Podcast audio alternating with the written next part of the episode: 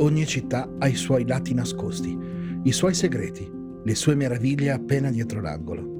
Questo è un podcast che vuole farvi scoprire le storie di persone comuni, la cui vita o parte di essa è legata alla città di Bologna.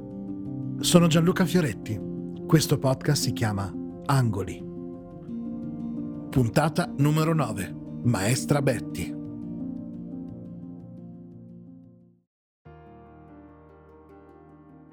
Ruolo degli insegnanti nella formazione di ognuno di noi è fondamentale per la nostra crescita, non solo per la parte legata alla conoscenza, ma anche per aiutarci a sviluppare la nostra personalità.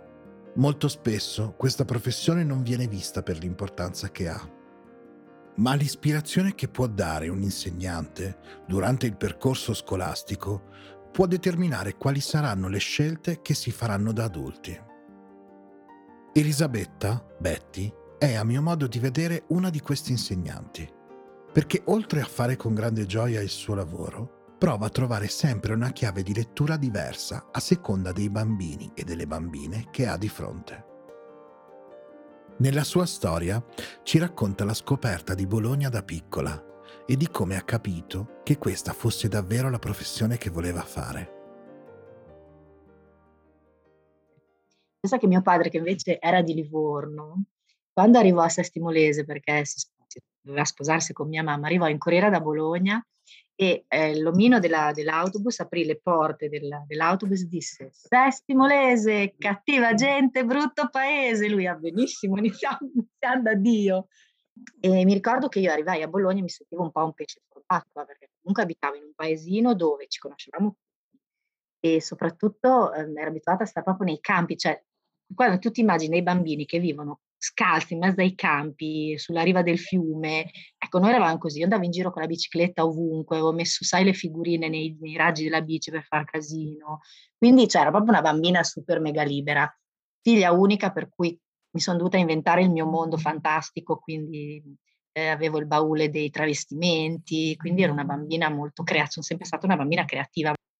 Per cui quando ci siamo trasferiti a Bologna avevo una maestra che eh, era un po' particolare. Mhmm, io odio la matematica, l'ho sempre odiata, ma ti spiego anche perché. In quarta elementare la mia maestra, quando doveva fare matematica, si toglieva le scarpe e diceva: Oh, bambini, dobbiamo fare matematica oggi. Era nel periodo in cui le maestre insegnavano italiano e matematica. E questa andava in giro scalza, per cui immaginati che basi matematiche posso avere io. Infatti, io insegno italiano, e quando arrivano in quinto i miei bambini, facciamo la compresenza con la mia collega, mi dicono, Betty mi aiuti? Qui dico, eh, devo andare un attimo a fare una fotocopia perché ho il sentore che loro siano più bravi di me. E comunque no, ti dicevo, quando sono arrivata a Bologna, la cosa che mi ha colpito di più è stata che mentre a Sestimolese c'era un, c'erano due bar, uno era il bar di Maria, che era il bar dove andavano i signori un po' più anziani, che faceva un gelato straordinario. credo di non aver mai mangiato un gelato così buono, se non come quello della Vanda qui a San Lazzaro. Era una roba. E poi c'era il gelato, quello della Pilgel, il bar della piazza, dove andavano invece i giovani. E la cosa che mi ha colpito quando sono arrivata a Bologna è che c'era il gelato sempre. Mentre a Sesti Molese questa Maria faceva il gelato solo a partire dalla primavera inoltrata, tutta l'estate, poi quando arrivava ottobre si chiudeva il gelato, io non mangiavo gelato per tutto l'inverno, quando sono arrivata a Bologna ho scoperto la gelateria Pino, che era sempre aperta, cioè per me è stata una roba esaltante. E quindi obbligavo i miei genitori a portarmi tutte le domeniche da Pino a mangiare il gelato. Per cui questo è mio, uno dei miei primi ricordi di Bologna, cioè la gelateria sempre aperta da, da subito, sempre, in tutte, le, tutte le stagioni che ti fa perdere un po' il piacere di dire mangio il gelato. Cioè, quando arrivavo in primavera impazzivo perché questi non hai idea di come erano questi gelati. A parte che faceva delle cioè, delle valanghe di gelato ci dava, poi quei bambini aveva simpatia per me, voleva che io mi fidanzassi con suo figlio, era in classe elementare, chiamava Gianni, me lo ricordo benissimo, e allora io le piacevo molto, perché mi faceva dei gelati giganti, ma buoni, non hai idea. Che anni quindi, erano? Anni 70, primi anni 70, e quindi era una roba meravigliosa. Per cui Bologna io l'ho vissuta soprattutto più, più avanti, la Bologna, cioè io quando per esempio, non so, le mie amiche parlano di, andare in piazza la domenica, le cose tipiche dei bolognesi della domenica, di andare in piazza, andare a mandare, da mangiare ai piccioni, io queste cose non le ho, non le ricordo, perché poi io abitavo in periferia, io abitavo al Parco dei Cedri, quindi ai, ai confini con San Lazzaro. Quindi praticamente la mia vita l'ho vissuta quasi sempre in quelle zone lì, perché poi ho cominciato a pattinare. Per cui sono stata anche molto impegnata da questo punto di vista con lo sport. Quindi io a nove anni ho cominciato a pattinare, quindi questo mi ha preso moltissimo. Perciò io Bologna l'ho vissuta quando ho cominciato ad essere autonoma, andare alle superiori in autobus. Quindi partivo, prendevo il mio 45 doppio, che ancora ricordo meravigliosamente londinese, e partiva dal, io lo prendevo al Parco dei Cedri, andavo in piazza poi ricordo di quando uscivamo da scuola, il venerdì pomeriggio facevamo ginnastica, avevamo una piccola palestra e non tutte le classi riuscivano a fare palestra la mattina, quindi noi facevamo palestra al pomeriggio. Per cui da scuola partivamo, andavamo, io stavo in via Brochindosso, alle magistrali, alle, alle Albini, e mi ricordo che partivamo da lì, andavamo in piazza e andavamo da, da Lazzarini a mangiarci la mozzarella in carrozza e poi ritornavamo nel pomeriggio murate di mozzarella in carrozza, quindi dei bradipi, con la professoressa di, di ginnastica che ci guardava e diceva ma cosa avete mangiato? Quindi noi eravamo assolutamente, buttavamo, io e la mia amica Valeria ci buttavamo una sull'altra su questi materassoni enormi, ci sdraiavamo là e non ne più mezza. Poi l'ho scoperta pian piano quando ho avuto il mio primo moroso. Mi portava in giro in vesti e una notte, pensa a te, camminando per il centro di Bologna, abbiamo sentito un, un rumore di acqua che scorreva. Io ero ignara di questa cosa, non sapevo che esistesse in via di Piella la famosa finestrina, però abbiamo seguito il, il suono del, del, del, fiume, diciamo, dell'acqua che scorreva e siamo arrivati dove c'è la chiusa, in via, aspetta, non in via Rivareno, sai quell'altra strada che c'è dietro, prima della piazzola? E lì mi si è aperto un mondo. Ho scoperto che Bologna era una città d'acque e non, non lo sapevo assolutamente ed è la prima cosa che faccio quando arrivano a Bologna dei miei amici o i miei parenti, li porto in quella zona di Bologna. E rimangono tutti abbastanza sorpresi perché non si aspettano. E tra l'altro io che ho, mi sento sempre un'anima divisa in due parti, perché sono nata a Bologna ma ho fatto molto del mio tempo a Livorno. Sento che ho due, due, due, assolutamente due amori enormi che sono Bologna e Livorno. E Bologna però non la cambierei con niente, non riuscirei mai ad andarmene da qua i colori, la luce completamente diversa. Bologna, io adoro la Bologna sotto i portici, le ombre che ci sono. Livorno è una città eh, luminosa in tutti i momenti. Io ho una casa a Livorno che sta al quinto piano, ci sono dei momenti che devo chiudere le finestre, c'è troppa luce, c'è una luce pazzesca, ci sono dei cieli infiniti blu, però il fascino di Piazza Maggiore sotto la nebbia secondo me è un fascino che a me piace tanto quanto mi piace quando vado a Livorno sul mare c'è un vento spaventoso che ti porta via e senti la, il salmastro che ti arriva in faccia, che sono due cose completamente diverse. Ma probabilmente questo mio essere così amante di qualcosa che è fermo e amante di qualcosa che è continuamente in movimento fa proprio parte di come sono io, che sono un po' così e un po' così, cioè io sono terra e aria. Sono assolutamente una mistura di questo genere per cui chi mi vede dal di fuori mi pensa solo aria, mi pensa così vivace, mi pensa ehm, anche fantasiosa. I miei bambini a scuola, la cosa più bella che mi dicono, maestra, tu sei imprevedibile. Perché io arrivo a scuola e comincio a dire, oggi facciamo questa cosa, poi dopo un po' faccio, no, aspettate un attimo, ho cambiato idea, mi è venuta in mente un'altra cosa. E questo è l'aspetto che mi piace di me, poi c'è un aspetto molto più tranquillo, molto più riflessivo, che è quello che mostro meno alle persone. Lo mostro di più alle persone che mi conoscono bene.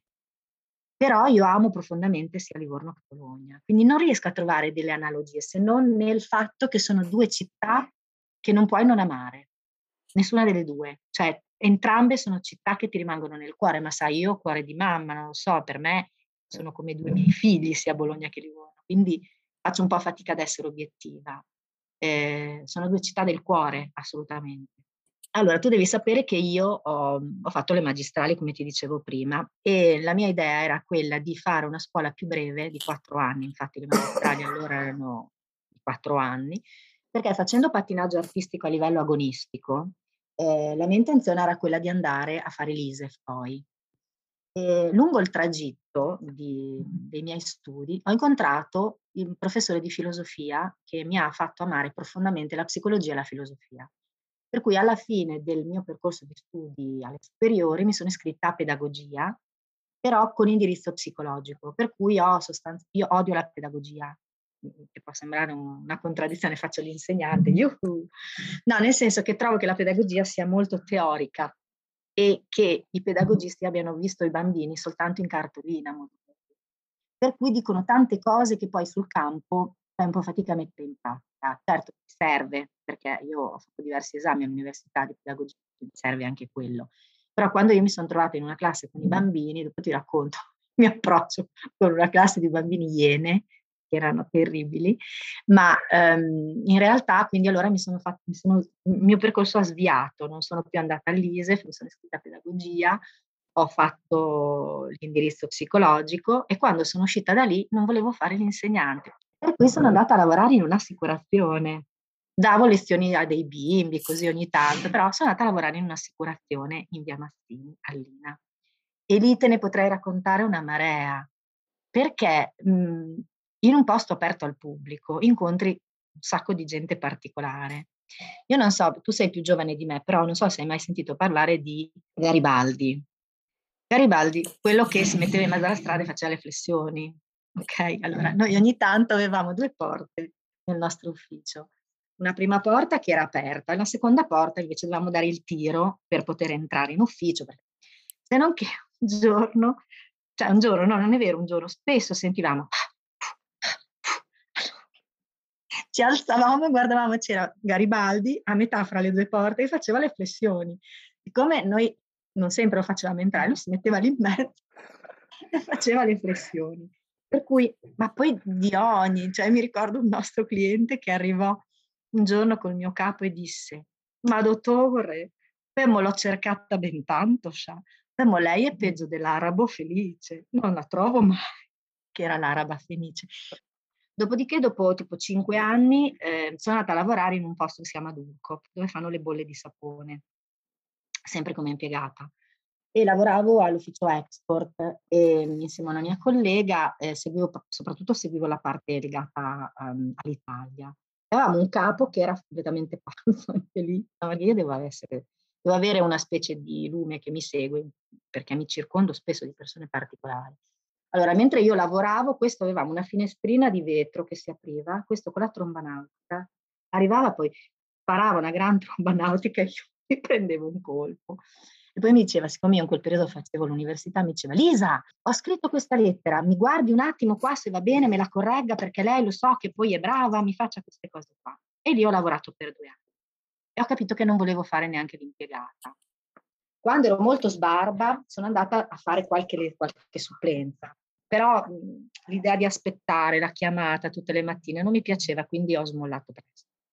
Quando sono arrivata invece a capire che l'impiegata non mi piaceva, ho detto va bene, io faccio un concorso e voglio diventare insegnante. E lì effettivamente mi si è aperto un mondo, cioè io ho proprio capito che ho fatto bene a fare il percorso che ho fatto, perché io adesso sono dunque dal 92 che insegno e non sono ancora stanca di insegnare, anzi ogni ciclo in cui io ricomincio, eh, anche se penso sempre non amerò mai questi bambini nuovi come ho amato gli ultimi, come ho amato gli altri, come ho amato ancora quelli prima, il, primi, il primo giorno quando li guardo dico ma questi chi sono, questi strani, non sono i miei bambini, in realtà ho capito che questo è il mio lavoro. Mi piace perché mi permette di, di mettere al loro servizio, ma anche al mio, la creatività, quindi io scrivo delle storie per loro, mi invento i dettati, faccio delle cose, cioè cerco sempre di essere un po' personale nel mio lavoro e mhmm, faccio video di grammatica, ho un canale YouTube eh, dove carico i video, le video lezioni che faccio per i bambini, insomma ancora adesso che sono passati tanti anni sento che è il mio lavoro e non sono ancora stanca di farlo, sinceramente. È un lavoro che ti risucchia l'anima, ma ti dà tantissimo anche. I bambini sono delle spugne. Ti prendono un sacco di energia, ma te ne danno anche tantissima. E negli anni ho incontrato tante storie di bambini, anche difficili, e ti dirò che molto spesso mi capita che i bambini più problematici sono quelli che mi restano nel cuore molto, molto, molto, molto profondamente. Poi però li ricordo tutti i miei bambini, ricordo i loro compleanni, ricordo anche io i primi bambini che ho avuto sono dell'88, quindi adesso hanno 33 anni e io so tutti i loro segni zodiacali, ricordo i loro compleanni. Però sai che loro mi scrivono ancora adesso in chat su, su Instagram, qualcuno ci ha invitato alla, alla laurea, cioè, abbiamo, sia io che Tiziana, la mia collega, abbiamo un rapporto meraviglioso con i nostri ex alunni e anche con le mamme. Abbiamo un sacco di gruppi WhatsApp con le mamme. E usciamo a cena. Sì, sì, sì, sì, abbiamo le mamme dei nostri ex alunni, assolutamente. Almeno tre, tre chat di WhatsApp con tre cicli diversi di, di, mamme con cui ogni tanto ci troviamo, andiamo a mangiare la pizza. Eh, è molto gratificante. Possiamo quindi sfatare il mito della, della chat di WhatsApp delle mamme che non sempre volano i coltelli. No, no, no, assolutamente no. Ti devo dire la verità. Sarà che noi siamo state fortunate, ma abbiamo avuto diversi cicli in cui mh, si sono creati dei rapporti di amicizia molto belli e, e molte mamme fra di loro, ma pensa che un anno un gruppo di genitori, come io in storia facevo i romani, allora no, aspetta, l'anno prima sono, facevamo gli egizi, li hanno portato, hanno fatto la gita loro, eh, per conto loro sono andati a Torino. L'anno dopo sono andati a Roma, fantastici, veramente incredibili. E poi, non so, per esempio, con un altro ciclo facevamo delle gran cene e il marito di Tiziana preparava, la mia collega preparava dei verboni giganti, tipo, sai, Domenica in con, quando c'era il tempo di, eh, come si chiama, di, di Buoncompagni, che facevano il, il, il cruciverbone Bene, e facevamo tutti questi giochi tutti insieme, le caccia al tesoro, insomma, eh, siamo state delle classi fortunate, devo dire la verità. Fare il tuo lavoro nell'ultimo anno.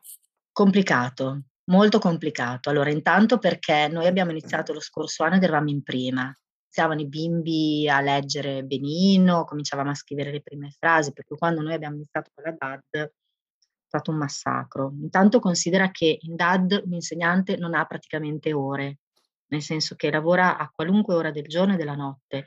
Io mi ricordo l'anno scorso finivo di correggere le cose alle due di notte, dormivo pochissimo perché poi mhmm, ero sovreccitata, stavo dieci ore attaccata al computer tra le lezioni in sincrono con i bimbi, perché poi a un certo punto abbiamo deciso che avevamo bisogno di vederci, e in un primo momento abbiamo pensato, sono piccoli, fare delle lezioni su Meet, insomma, ci sembrava un po' complicato. In realtà poi abbiamo pensato che l'unico modo perché loro si sentissero comunque ancora una classe, perché ancora non erano una vera classe, erano piccoli, avevano, si conoscevano da pochi mesi, molti bambini venivano da scuole diverse. Ed è stato complicato, ma devo dire ancora una volta che abbiamo avuto la fortuna di avere dei genitori estremamente collaborativi, ci hanno aiutato tantissimo. Per cui quando a settembre noi siamo orientati a scuola, io credevo che i bambini avessero grosse lacune, perché comunque non è lo stesso modo di fare lezione, c'è poco da fare. Poi tu magari cerchi di fare delle lezioni che siano un po' più giocose, che non siano proprio le lezioni classiche che tu fai in classe. Nota però che noi, per esempio, sia io che la mia collega, mh, lavoriamo molto attraverso il gioco. Per dirti, quando i miei bambini hanno imparato a leggere, io avevo disegnato la campana per terra in classe, la settimana, sai, il gioco della luna, buttavo delle sillabe in mezzo alla campana e dicevo ai bimbi salta nelle, nelle sillabe per formare per esempio la parola mela. Quindi noi abbiamo imparato a leggere giocando alla campana in classe, quindi facevamo tanti giochi di questo tipo che però in DAD non puoi fare ovviamente. Quindi è stato molto duro ricalibrare la, la, la mia didattica.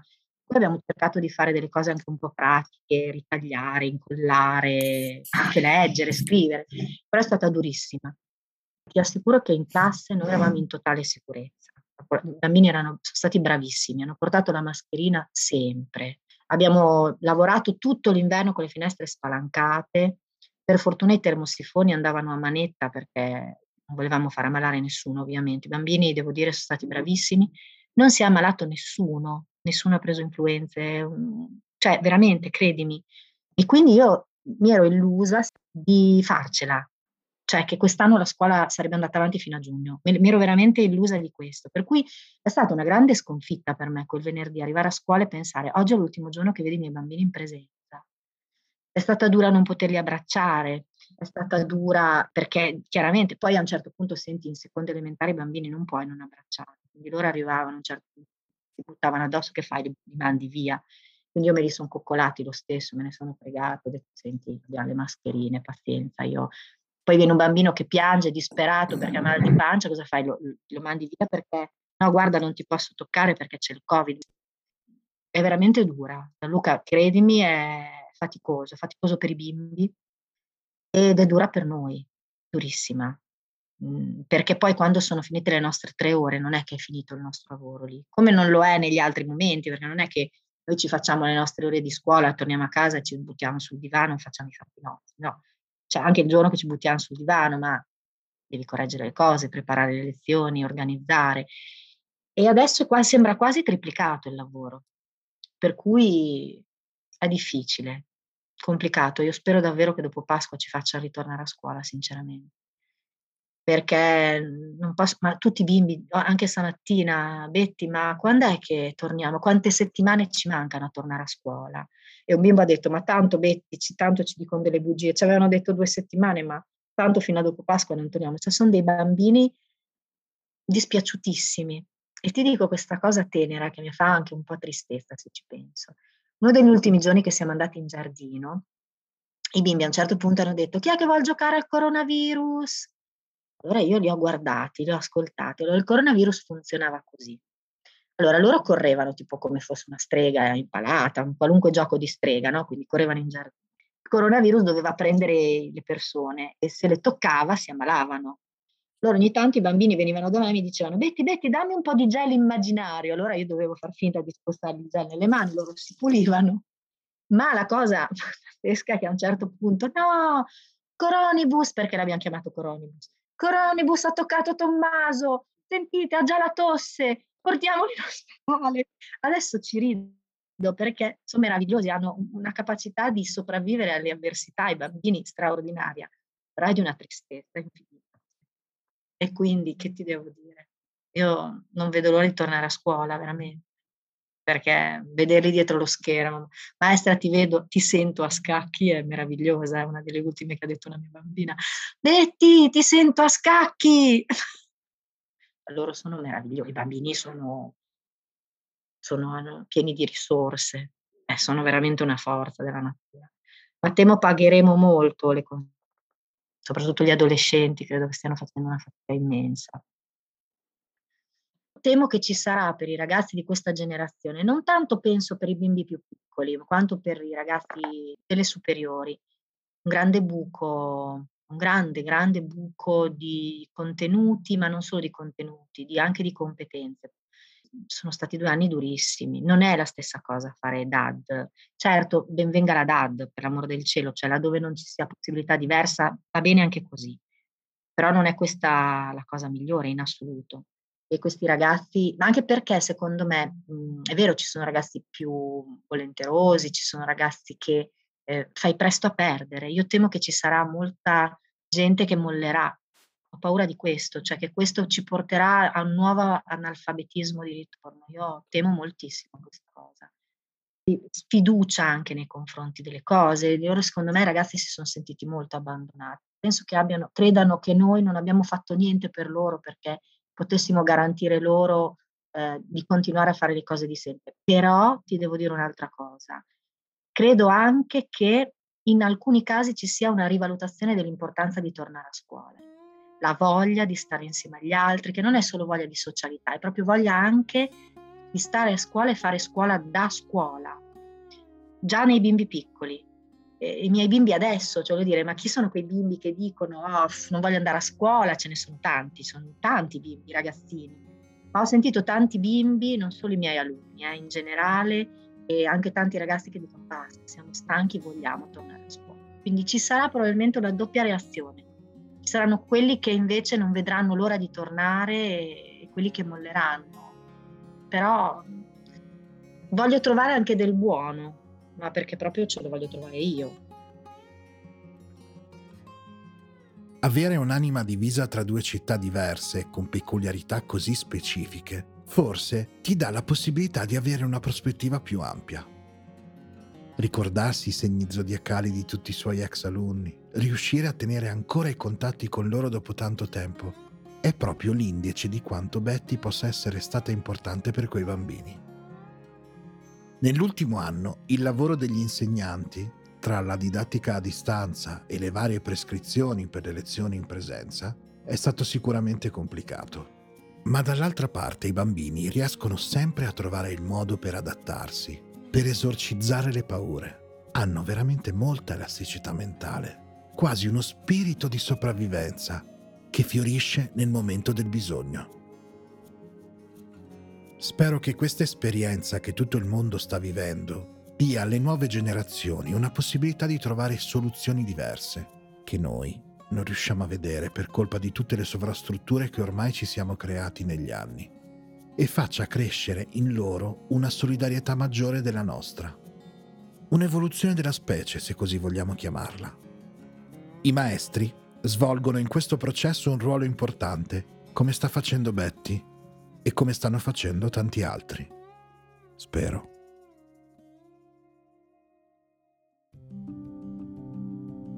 Avete ascoltato Angoli, un podcast realizzato per Fantateatro da Gianluca Fioretti, sound designer e regia Giacomo Cordini.